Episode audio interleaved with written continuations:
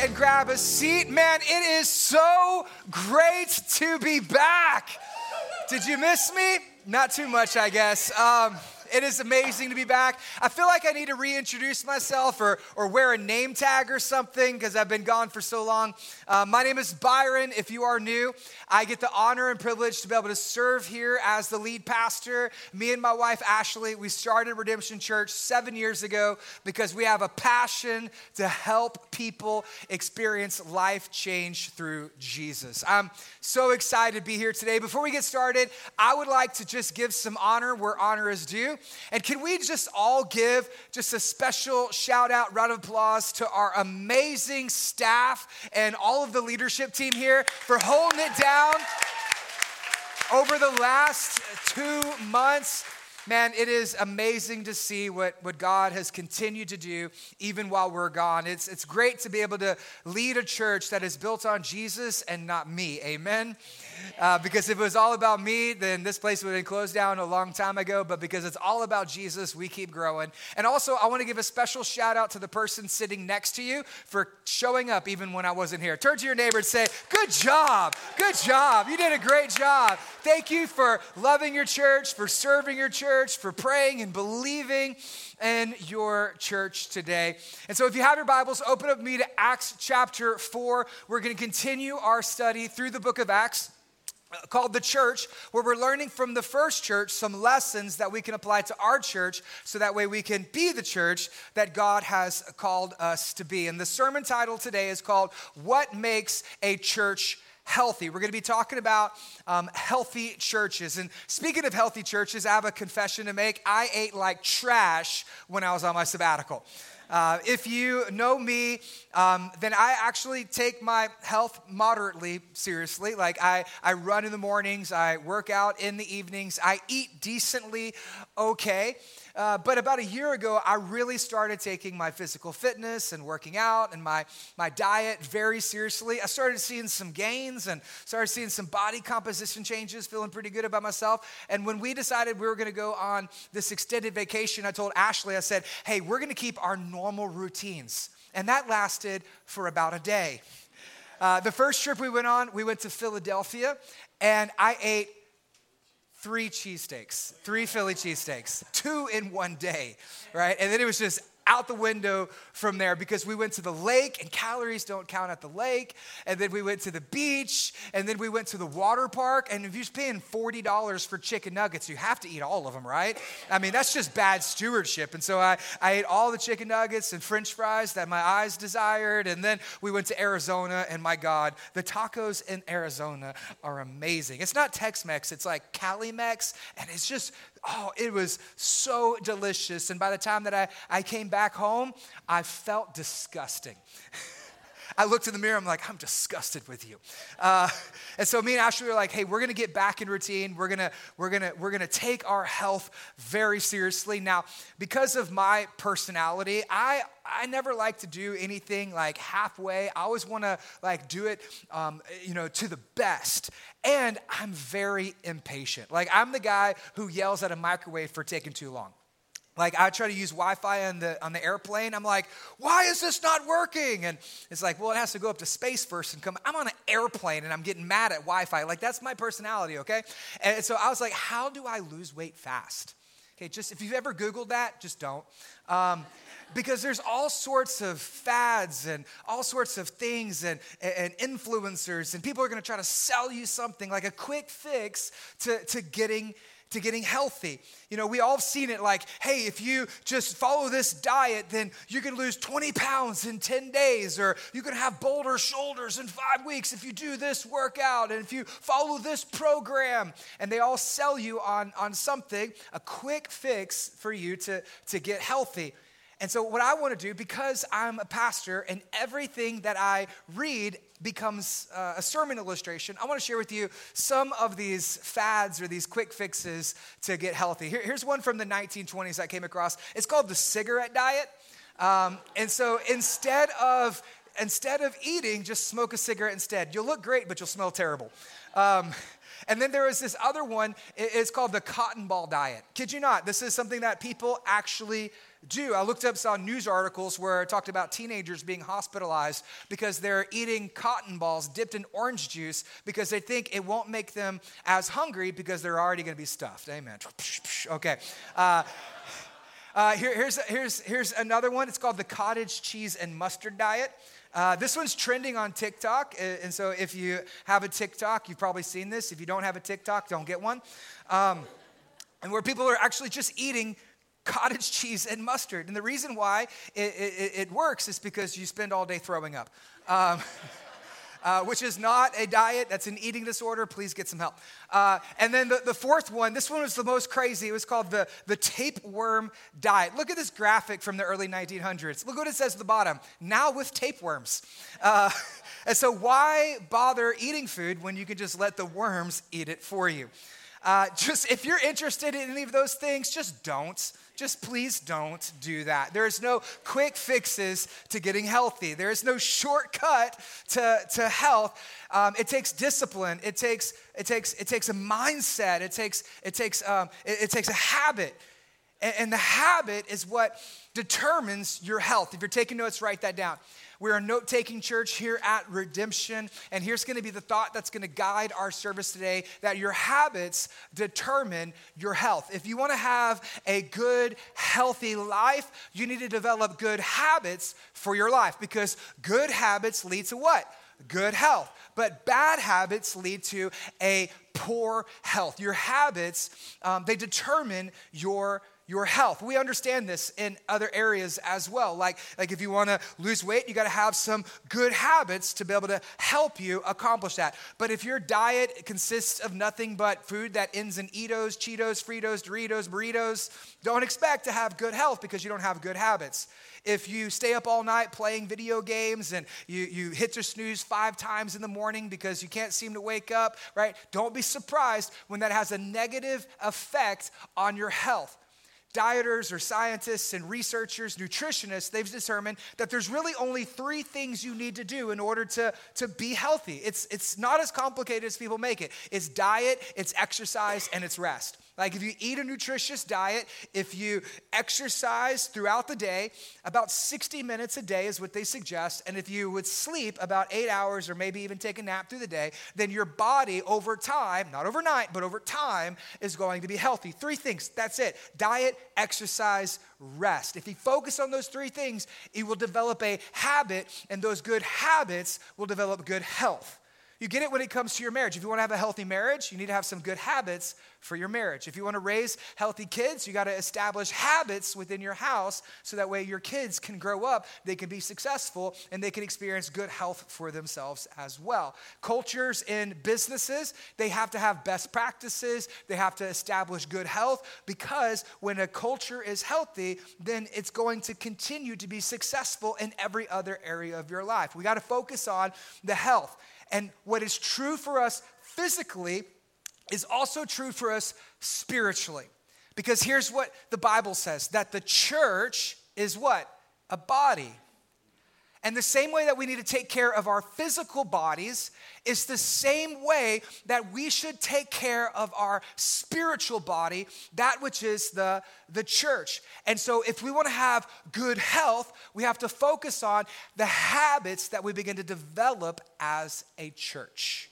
What kind of habits make a church healthy. We're going to see that in Acts chapter 4. If you have your Bible, start off in verse 32. We're going to learn five habits from the early church. One of the reasons that we're studying the book of Acts is because we want to look back and see what they did so that way we can apply these lessons to our church as well. We want to learn from them so that way we can continue in living out the purpose, the function, and the goal in which God still has established for his church today. How many of you want to go to an unhealthy unhealthy church? Raise your hand. Anybody want to go to unhealthy church? You're like, I love churches that are just gossiping and bickering and complaining and splitting over the dumbest things. Anybody like those churches? You're like, no, that's why I left that church and I'm coming here. Who wants to go to a healthy church? Who wants to go to a church where there's life, where people are experiencing hope and joy and freedom, and there's laughter and kids running around in the lobby, when there is small groups and people are sharing and enjoying one another's company? Who wants to go to a, a church where the Spirit is moving and the preaching of God's word and the baptism tank never runs dry? Who wants to go to a healthy church? Is that the church you want to go to? In order for redemption to be a healthy church, then we have to develop healthy habits because it is the habit that determines the health of a church. And so we're going to read it all up front. We're going to make a couple of observations, and then I'm going to give you five habits of a healthy church out of the book of Acts. And here's what we see starting in verse 32. Now, the full number of those who believed were of one heart and one soul, and no one said any of the things that belonged to them was their own. They had everything in common. And with great power, the apostles were giving their testimony to the resurrection of the Lord Jesus, and with great grace was upon them all. Now, when you're reading your Bible, in the book of of Acts, when you see that word great, in the Greek, that word is megas, and that word, it means supernatural. It means otherworldly. It means divine. It was the, the hand of God was upon them. And so when they were preaching, they didn't just have power. No, they had a great power because it was a spirit filled preaching. And then here it says that they had great grace. That grace was the hand of God, it was a move of God, it was God's supernatural anointing upon them, and they experienced his favor. The great grace was upon them. And it says, There was not a needy person among them, for as many were owners of lands and houses sold them and brought the proceeds of what was sold, and they laid it at the apostles' feet, and it was distributed to each as any had need.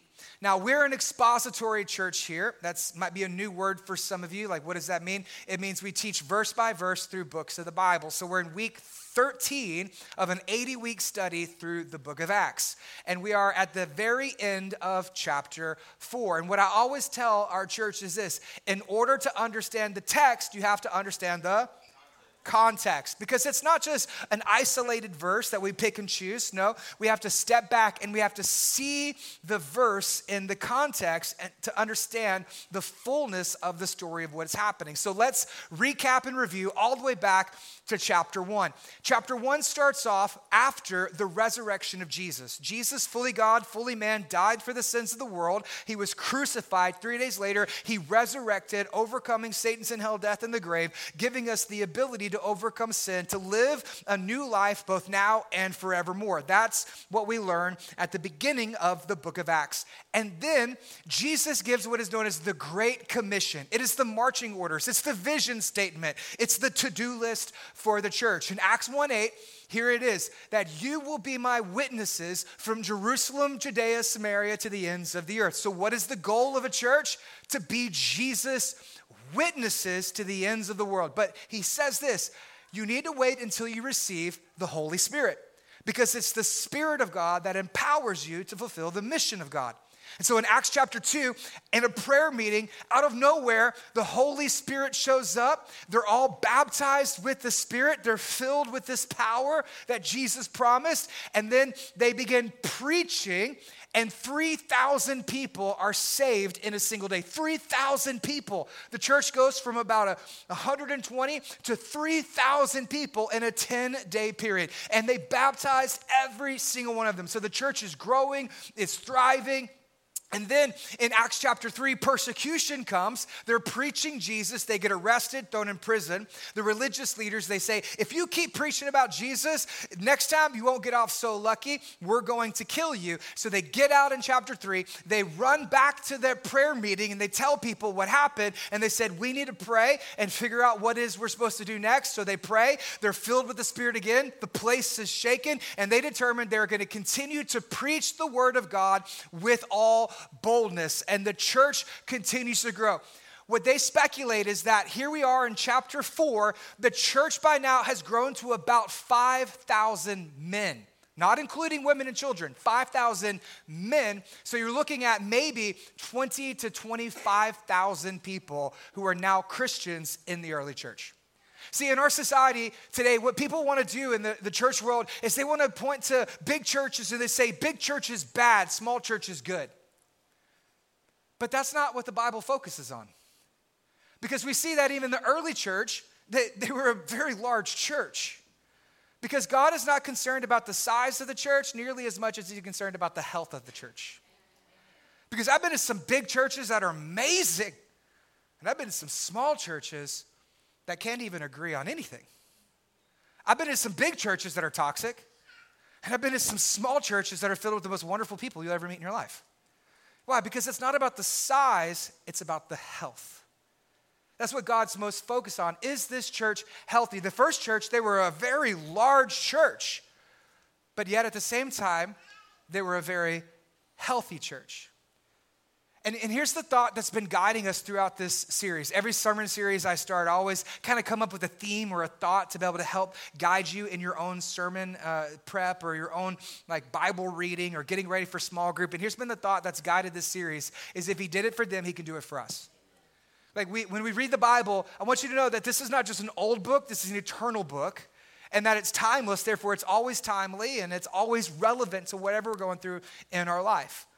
And so, if he did it for them, he could do it for us. Is this idea that what we read in the Bible is just as true today as it was then. And so, we, we focused on it in the realm of the miraculous. So, did God heal then? Then, yeah, I believe that God still wants to heal now. Like, did God perform miracles in people's lives then? Then I believe that God wants to still perform miracles in people's lives today. I mean, we saw the gifts of the Spirit have been evident all throughout the early church, and we believe that the gifts of the Spirit are still evident today for the local church today. We focused on this idea of He did it for them, He could do it for us in the realm of evangelism. That did, did, did God save people in the old? Then yes, then God can save people today. Did God, did, did God heal and did God deliver people then? Yes, then God can do and deliver people today. Did, did, did people get saved and baptized then, then yes, God wants to still see people saved and baptized still to this day. Why? Because if He did it for them, He could do it for us. And I wonder if we might have forgotten that in the area of church growth. If he did it for them, he can still do it for us. See, in our society, in the culture of the church, we focus on all sorts of different type of things. People run off to, to the world or to, to secular or to business ideas and best practices and marketing and advertising and Facebook. And I'm not against any of those things. We do those things here at the church, but those are not the things that make a church healthy. And it becomes a problem when the church prioritizes those things instead of the most important thing. And what is that for us? It's God's word. That if He did it for them, he, he can do it for us. Like we're learning lessons from the early church so we can apply this to our lives. Like this book is not just a history book, this book is a legacy book, guys that it's the legacy of the first church passed down from generation to generation over 2,000 years until it's made its way here to Southeast Texas and Beaumont and Redemption Church. And we've received the legacy of the church, and we are now to pass that legacy on to future and next generations. It's not just about what happened, it's about what happens when a church learns how to be a church. And so, what habits can we learn from this church? Because listen, if it worked for them, it can work for us. If it ain't broke, don't fix it. And so, there were some principles, there were some habits, there was some culture that the very first church had that I want for us at Redemption to learn from so we can capture it and we can live it out. And so, what are some of these habits? Let me give you five habits from the very first church. Here's the first habit: is they had a pursuit for unity. Look what it says in verse 32. Now, the full number of those who believed were of one heart and soul, and no one said they had anything that belonged to him was his own, but they had everything in common. Now, let's think about that for a sec. They had everything in common? If so, that would be the only church that ever had anything in common with each other. Like they agreed on everything, even the color of the carpet. They had everything in common. Now, I believe that the Bible is God's authoritative word, and we're to build our life on it. But when I read that, they had everything in common. I have to think, I don't know if that's actually what it means. Because some people are like, we have to have everything in common. Everybody needs to look the same and act the same and, and behave the same and believe the same. That's the only way that we're going to have unity. And so everybody looks the same. Everybody wears the same clothes. All the men have beards, all the women wear dresses. They all read from the same translation of the Bible. They all send their kids to the same private school. Everybody looks exactly the same. Like, if that's what you're looking for, that's not a church, that's a cult. And that ain't communion, that's Kool Aid, brother. Don't drink it. because that's the idea is, is, is uniformity. That's a high controlled environment, most likely led by a abusive spiritual leader. That's not the goal of the Bible. The Bible's goal is not uniformity where everybody looks the same. It's unity where even despite our differences, we have the same purposes. That's real unity. Here it talks about they're one heart, soul, and mind. That word in the Greek is, is homothermomedon, which is where we get the word thermometer of the same temperature. They had the same passion, they had the same goals, they had the same purpose. And it's not that they had everything in common, but they had the most important thing common, which was Jesus. And so here's what we need to learn. If we want true unity, you got to understand this is that our differences may describe us, but they do not divide us.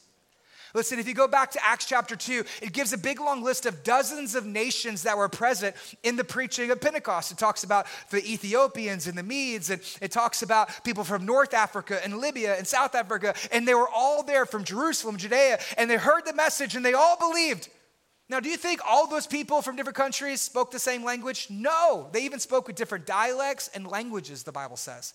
Do they all eat the same food? No. Do they all raise their kids the same way, dress the same way? No. They were diverse, but yet they were united because they refused to allow their differences to define them and be divided over it. Our society loves to divide people over what makes them different. That's all we see all across society. We see the rich versus the poor. We see the young versus the old. We see black and white and Republican and Democrat. And everything is so divided, but yet everybody keeps talking about unity. We need unity, but yet everything is so divided because, because diversity, for the sake of diversity, it leads to division. This is what we're seeing right now happening in the Supreme Court. They just overruled affirmative action because, in their attempts to stamp out racism, they actually ended up becoming racist. Selecting people not because of their character, but because of the color of their skin, and that is now who they let in and who they keep out. So that's deemed unconstitutional because diversity for the sake of diversity just leads to division. But unity, despite our differences, that leads to beauty and harmony, and that leads to life. Like at Redemption Church, I love that our church is so diverse, but yet we are also so united. Like at Redemption Church, you walk in, you're like, these people don't have anything in common. Like, like, like we have like, like punk rockers and, and we got, you know, cowboys sitting next to each other. We got rich and, and poor, young and old. We got Republicans and Democrats. Some people, they wear, you know, Magellan shirts and other people wear Jordans, right? And, and so it's like people are from all different backgrounds. They've all come together. Why? Because we agree on what is most important. That's Jesus. That's the most important thing. That we have the same mind and the same heart and the same attitude that is all together. And so at Redemption, there's some of you where you're, you're very wealthy. You've worked hard, You've made a good life for yourself. And there's others of you who are struggling to pay your bills. There's, there's some of you who you were raised in church, and others of you, this is the first church you've ever been to. Welcome, we're glad to have you. For, for some of you, you're grandparents who get to spend time with the grandkids. And others of you, you're a single mom working two jobs just to be able to try to make ends meet. And while we're different, we are not divided. We are united because we have a same common purpose, which is what? To help people experience life change through Jesus. And so we have to, as a church, lay aside our preferences and we have to unite over the greater purpose, which is to be the witness of Jesus to a lost and dying world. Now, some of you at this moment, you're thinking, okay, Byron, does that mean that I just need to like check my doctrine at the door and we need to just get rid of, you know, what it is that we believe and just call that unity? No, that's not what I'm saying. What, what I'm saying is that there are churches that have an agreement on doctrine and yet they are still divided. Like you can all agree on the same doctrine and not be united with one another. We, we've seen that in churches. So here's how we uh, express it here at Redemption is that, that we have what we would call um, close-handed and open-handed conversations. Okay, uh, uh, uh close-handed conversations. These are things that we cannot disagree on because if you do disagree on them, you're not a Christian. Not only are you're not a church, you're not a Christian. So we cannot be united on things that are unbiblical. And so, what we would say is there's close handed issues like the death, burial, and resurrection of Jesus. Like, if you don't believe Jesus rose from the dead, you're not a Christian, you can't be a member of our church. Like, the doctrine of the Trinity, that's a close handed issue. Uh, the, the role of the church, that's a close handed issue. The second coming of Jesus, close handed issue. For us, if you go to our website, you can read all of the close handed issues. We have them on our beliefs page, and human sexuality is one of them for us here at Redemption. Because God created us, male and female, marriage between one man and one woman, and God designed it. Therefore, we have no right to redefine it. This is God's way. And so we hold that in a close handed issue here. But then there's open handed issues. What's an open handed issue? Things that we can disagree about, we can dialogue about, we can debate over, but we do not need to divide over. What would be some issues around that? Like, how old is the world? I don't know, old enough. Like, when's Jesus coming back? Soon, I hope at least before the next election. Amen? and so, so we have these open-handed issues. Like some of you are like, well, is speaking in tongues the baptism of the Holy Spirit or is it just a gift of the Spirit? I'm like, pick one. Doesn't bother me. Are you Calvinist or Arminian? I don't know, both and neither at the same time. Which one are you? We can go sit down and we can have some coffee, we can debate, but we do not need to divide over it because we're not going to make secondary issues primary issues, and we're not going to allow our preferences, the way that we like things, to become our prejudices to where if people don't do it our way, we can't be a part of that. No, we gather around the most important thing. What do we have in common? We have Jesus in common. And so we don't allow our differences to bring division, but rather we unite around the diversity of the church says they, they, they had a common purpose, which was to pursue unity with one another. The second thing we see is that there's a call to community. The only way that you can have real unity is if you live in community.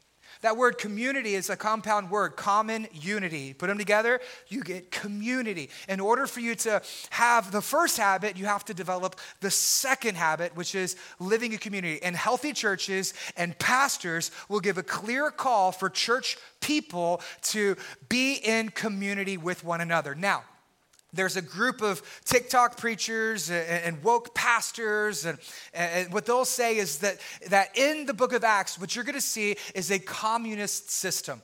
Because in Acts 2, it says that, you know, they, they all shared everything. And then Acts 4, it says nothing belonged to them. They shared with anybody who has a need. See, the early church, they were communist and Marxist, and Jesus was a socialist, and therefore we should be progressive socialist as well. Listen, uh, communism is not community, okay? The words are different. And here's the difference because they were sharing, socialism is stealing. Right? The government, they take, Christians, they give. The government, they tax, Christians, we tithe. There's a difference. One is voluntary, the other is done by tyrannical governments and leadership. Right? And so, for all of the people who are like, I'm a progressive Christian and the Bible says we should all be socialists, listen, don't listen to theologians with pronouns in their bio. Here's the three things you need to know that Jesus loves you, Jesus died for you, and communism has failed everywhere that it's been tried. there is not a communist system that is established because there is private ownership and willing sharing. They gave as people felt needs. Because why? Because they were close enough with the people they were in the church with to understand what the needs were and to be able to meet those needs. How did they live in that? Because there was a call to community. Listen, the Bible teaches this from the very beginning. Listen, you were not meant to do life alone.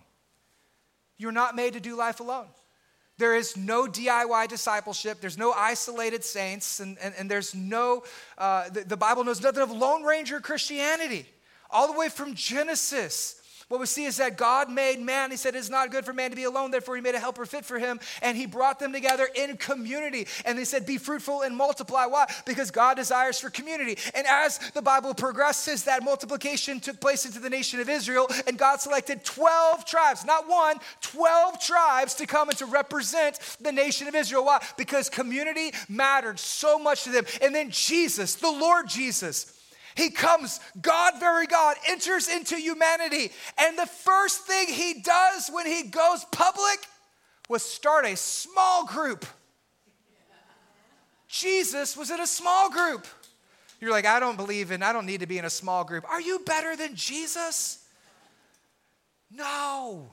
So sign up for a small group. And then what happens is, is that small group became the 12 apostles, and the apostles taught this value to the church, and the church had a call to community because they recognized that, hey, we can't, this Christian life is too big for us. We cannot do this on our own. Listen, in our day and age, I know it's really popular. People are like, like I don't need the church because I am the church. How arrogant of you to think that you are all of us. right? Like, I, I don't need to go to church right? Because I got my podcast and I, I, I, watch these YouTube channels and I have a personal relationship with Jesus. I don't need to go to church. Listen, you don't need to go to church to be a Christian in the same way you don't need a parachute to jump out of an airplane. It just helps. like a car doesn't need an engine to be a car, but it ain't gonna go nowhere if it don't. And if you don't go to church and you're not plugged in and committed into a local church, you are not only robbing yourself of what God wants to do in your life, but you're robbing the person next to you from accomplishing what God has designed in their life as well. Like we need each other if we want to truly be a church. And as a pastor, we have to give a clear call for community. Like Redemption Church, we're just not one of those churches where people can slip in and slip out unnoticed for too long because we put a, a, high value on this as a church. Like, if you're just looking for a church where you can come and just be a consumer and you can sit in a pew and you can listen to the songs and you can hear the sermon and you don't ever have to make a friend or get involved, like, this is gonna be the wrong church for you because we are going to annoy the mess out of you. Be like, hey, have you joined a small group? Have you been on a serve team? What's your name? Where are you from? Right? Uh, uh you know, we're gonna ask, how'd you hear about us? We're gonna ask you a million different questions and we will get to know you by the end of the day. Right? Because nobody's invisible here because we have a, a call for community that we give to every single person who is on a serve team because we value that here at redemption so incredibly incredibly much because we want to see people experience life change. And here's what we say at redemption life change does not happen in the lobby. Life change happens in a living room. Because you're only going to get to connect with somebody for like five minutes in a lobby but you're going to get to do life with somebody when you sit down around a meal, share your story, and hear theirs. That's where the real authentic Christian life begins, by the way. Like the Sunday sermon is great, but God wants more for you than just to have a little bit of a Jesus on Sunday. He wants for you to experience true, genuine life with Him every day. And in order for that, we got to get out of the lobby and we got to start getting into living rooms. This is how the early church was built. This is the discipleship process that we have here at Redemption. It says that they would meet in temples and they would meet in homes. In Acts chapter 5, they're going to be in Solomon's portico, which is a, a great um, thought place, or maybe more like an institution or a college where they would be able to see thousands of people and they're preaching very publicly, but they're also meeting in homes privately. Why, why do we do that? We have church on Sunday. We have small groups all across Southeast Texas, from Orange to Lumberton, Mid County, and even here in Beaumont, because we want to try to be as healthy as the church was in the Bible. That they would meet publicly and they would do life together privately, because we are not made to do life by ourselves. So if you're not yet on a serve team or in a small group, next steps is the first Sunday of every month. We would love for you to jump in and join us. And if you have been and you would like to take that next next step, we open membership twice a year and we'll be reopening in August. If you would like to become an official member of Redemption, then you can sign up for the class where I'll be teaching it and we can make it official as well. It's a call to community. Which leads to the, the third thing it's, it's a value of simplicity. Listen, the church is not an event. The church is not a building. The church is not a social club. We are not an entertainment. We're not in the entertainment business. No, the church is what? It's a church. We're a church. That's what we do. We do church stuff. Sometimes people come in, they're offended. They're like, I can't believe they said that. Well, you're in our house. We're a church, all right? like, like a church is a, is a church. And, and, and I love that God gives like so much freedom to the way that churches are able to gather and to operate. God gives us tremendous freedom, but yet at the same time, He also sets boundaries to where a church, if it goes across the boundary, it is now out of bounds and in sin. But inside the boundaries, God gives tremendous freedom. And here's how we would say it here at Redemption that there's a difference between methods and, and, and, and the message, right? The methods can change according to church to church or time or season, but the message for the last 2,000 years has always been the same. You can change the methods, but you cannot touch the message. Look what it says right here. Uh, what's the simplicity? And with great power, the apostles were giving their testimony to the resurrection of the Lord Jesus. How do we do that? Over 10,000, 2,000 years? It's changed a whole lot. But the message itself has never changed. What is the message of a church? the testimony in power of the resurrection of the Lord Jesus Christ. That Jesus lived, Jesus died, Jesus rose, and Jesus changes lives. The message is and has always been all about Jesus. The church should just keep it simple and keep preaching Jesus. But there's a new wave of people who don't think that's good enough because they, they, they, they, they, they, they want to change the message to be able to reach new people instead of, instead of recognizing that the methods are, are, are able to change, but you can't touch the message. And there's a, a new wave happening in our culture and society right now where people are trying to edit the message, to change the message, to apologize for the message, or to water down the Word of God. And we cannot ever touch the message. Here, here's the way that I kind of see it happening in our society, and this is incredibly important, especially if you are uh, a new believer or maybe even a parent. But I believe this is the future battle for the next 10 years within the church in America. And it's around the idea of progressive liberal theology or deconstruction. And, and, here's the reason why. It's because we have a whole group of, uh, of, of young people, Gen Z and millennials like myself, who are raised in church but were never raised in Christ. We could do church really good, but we didn't actually know who Jesus was. And when we would go to church, we weren't actually given the word. We were given TED Talks or self help sermons, teaching us how to, three simple ways to live our best life now. And so when we grew up, we didn't have a foundation in which we were to establish or to build our faith upon. And the whole world has assaulted us with messages of doubt and unbelief and of pride. And now we've begun to really question the foundation which we've been beginning to build our lives on. And here's the danger when you don't know what you believe, you'll eventually believe anything. If you don't know what God's word says, all you know is what the, the world says. And so there's a lot of people who are really desperately struggling with their faith because they weren't actually taught the word of God when they were kids. And here's how it's beginning to manifest in three different ways. The first way is I would call a hard woke church. Hard woke churches, they're just apostate progressives, they're heretics with TikToks. And here's what they'll say well, the Bible's not God's word, and the resurrection probably never happened, and there's many ways in which people can go to God, and we want to be open and welcoming and, intolerant. And, and so we're going to ordain gay priests, and we're going to have transgendered pastors come preach. Or, like this photo, recently there was a church that had a, a, a drag queen story hour for their kids on a Sunday morning. It's the best way to get people into church because the whole community flocks into the church. Oh, yay, we're so celebrating. Thank you for affirming us. You welcome everybody except for the Holy Spirit. Because the Holy Spirit will not bless rebellion. It's what the Old Testament calls Ichabod, the glory of God has departed. This is the reason why mainline churches like the Methodist Church, the Episcopal Church, this is why they are fracturing and splitting and they're falling apart, and these churches are dead. Why? Because they're preaching a false gospel. And God cannot bless what is in rebellion to him. And so these are the hard woke churches. You're seeing them all over YouTube and TikTok. They're writing books and they have podcasts. But then there's the, the soft woke churches. Like, like they don't affirm it, but they, they don't deny it. In fact, they just don't even talk about it. They're like, oh, hey, we want everybody to like us. We don't want to get canceled. We don't say anything that's offensive. And meanwhile, because the, the preacher, he ignores it, the people in the pews, they go out and celebrate it because they don't know the difference because they've never been taught. And so these are the churches that they're just so concerned about their image, they're so concerned about their growth, they're so concerned about people liking them that they fear man and they no longer fear God. And meanwhile, every single person sitting in the pews of that church, they're like, why isn't my pastor talking about what everybody else is talking about?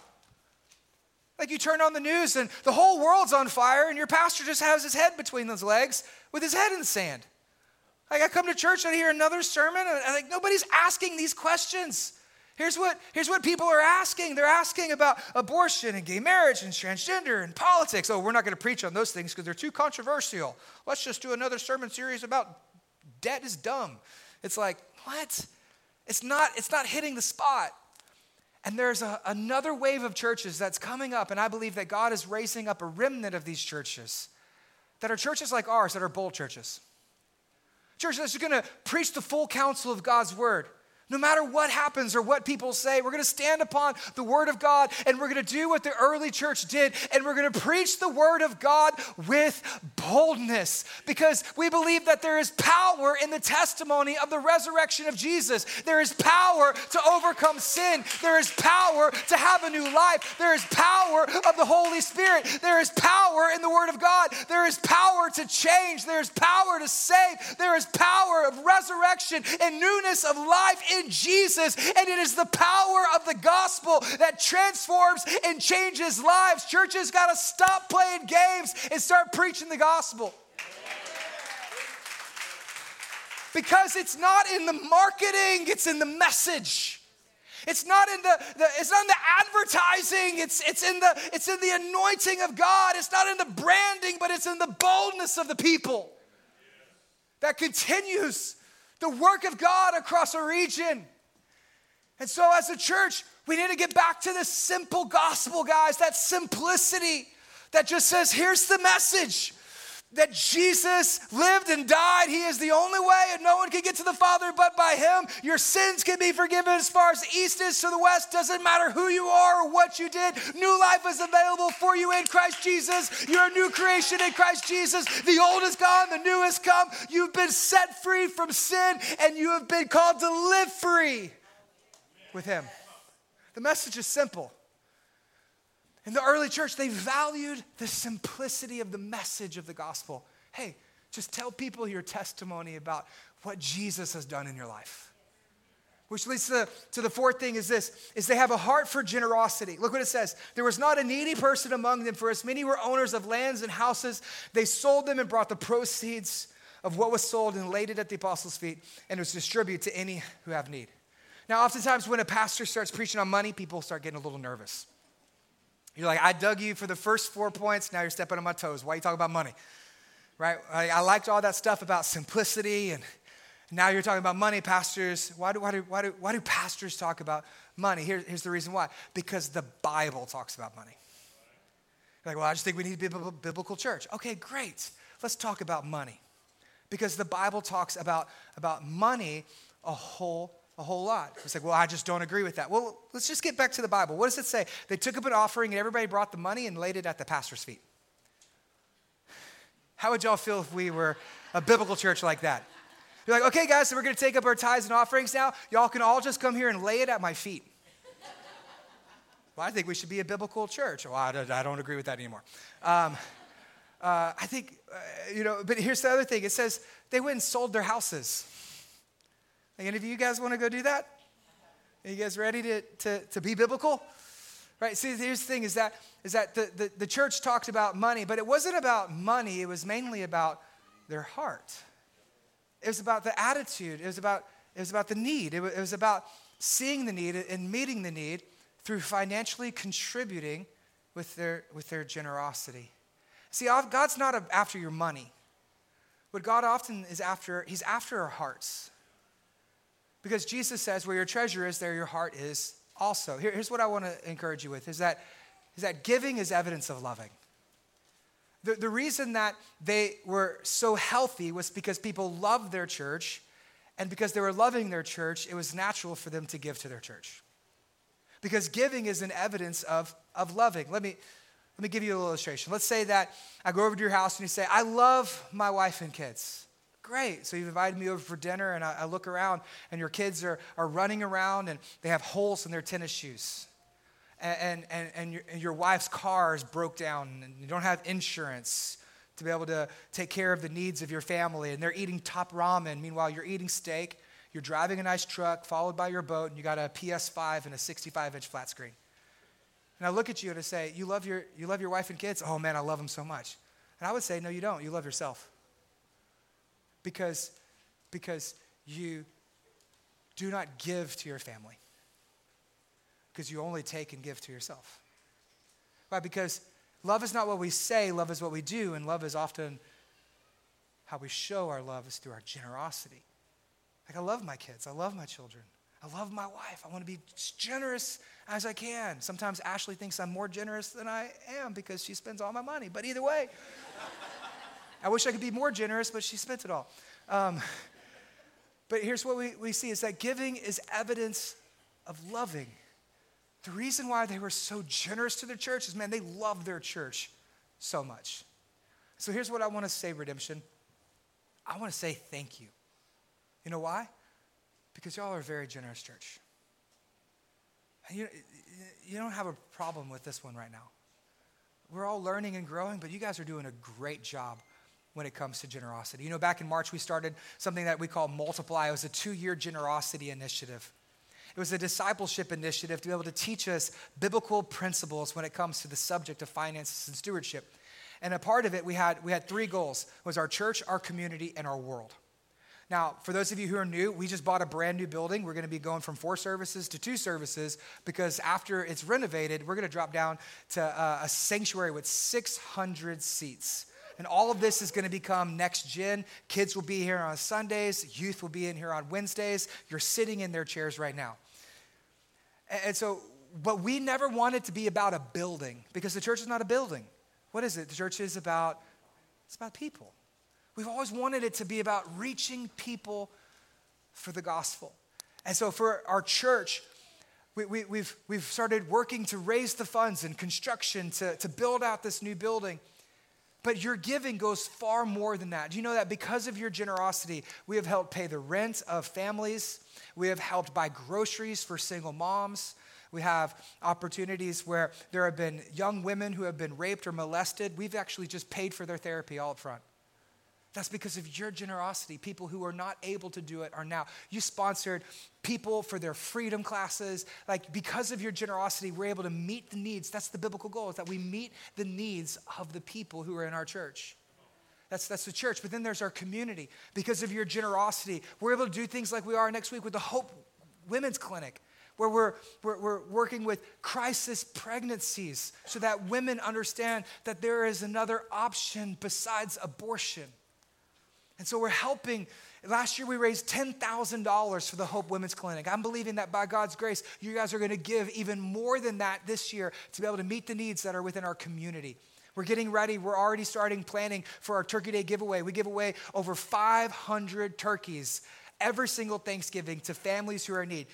How do we pay for that? Through your generous contributions, through your generosity to church, to our community, and then lastly to our world. Since we started it, we've given away almost $30,000 to missions as a church. That's planting churches in, in underground China, planting churches in illegal nations in the Middle East, sending a whole group of college kids overseas to go and do mission trips, supporting missionaries locally and globally, planting churches. And because of your generosity, since we started, I'm just bragging on you guys for a sec. Since we started Multiply in March, this is how much we have saved, not how much you've gave. This is how much we have saved as a church, nearly $400,000 cash savings because of your generosity. We're still able to make budget every single month. You notice we've made some cuts, um, and we're trying to be very good stewards with what you guys entrust us with. But the building project is going to get started very soon, so please be praying for us. And this money is going to go towards the new roof, towards the air conditioner, towards all these different things. And so as you're giving, I want you to know you're making a huge difference in the people's lives and in our church. So thank you so much for those of you who give.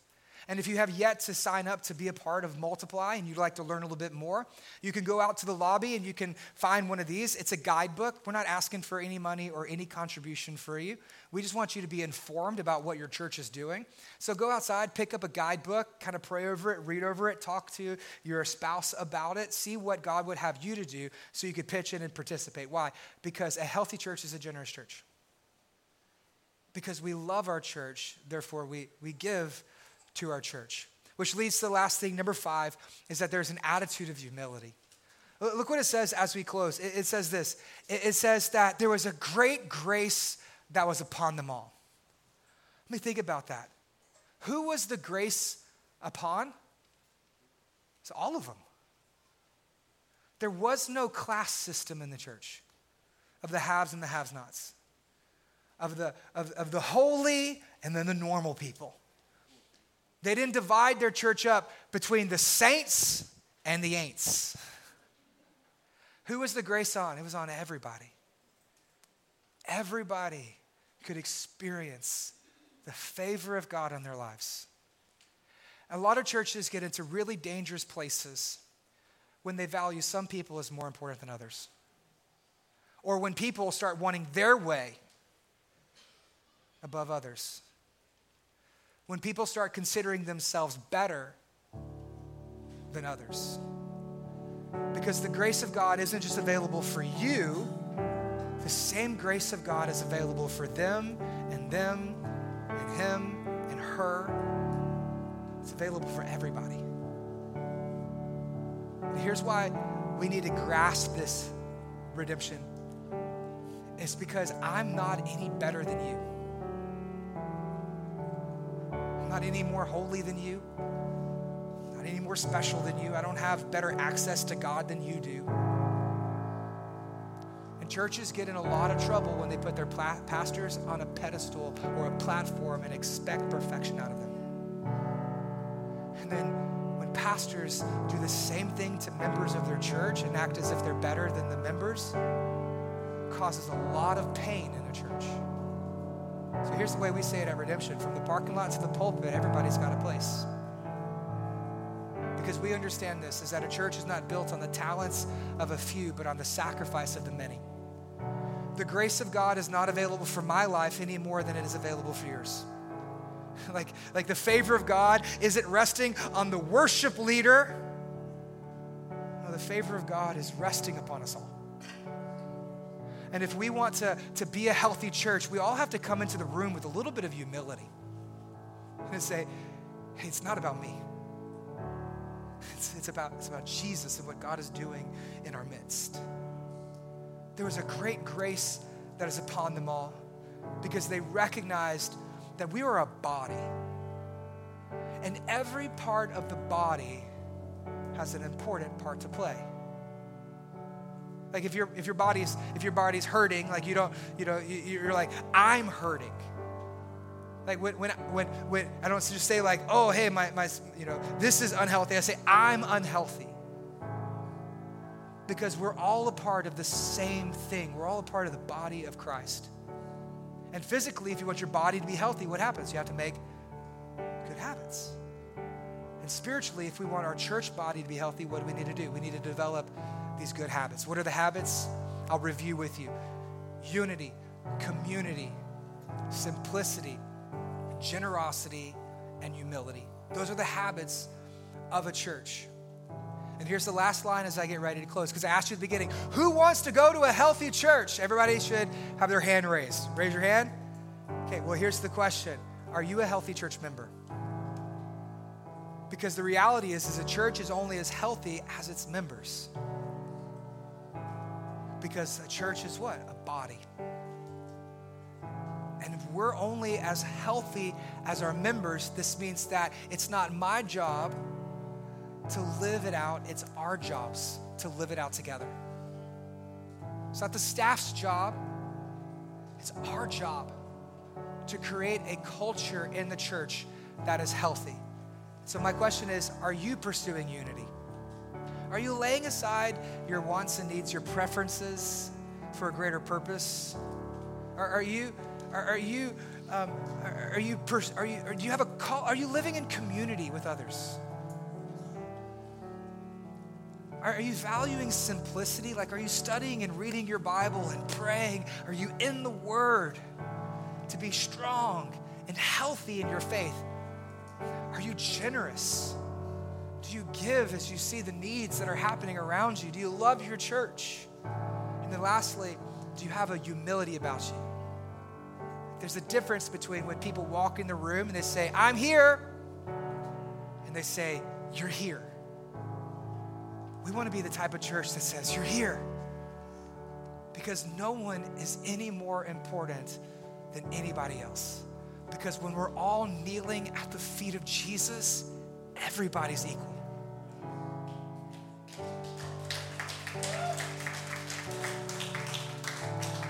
This is what makes the church healthy.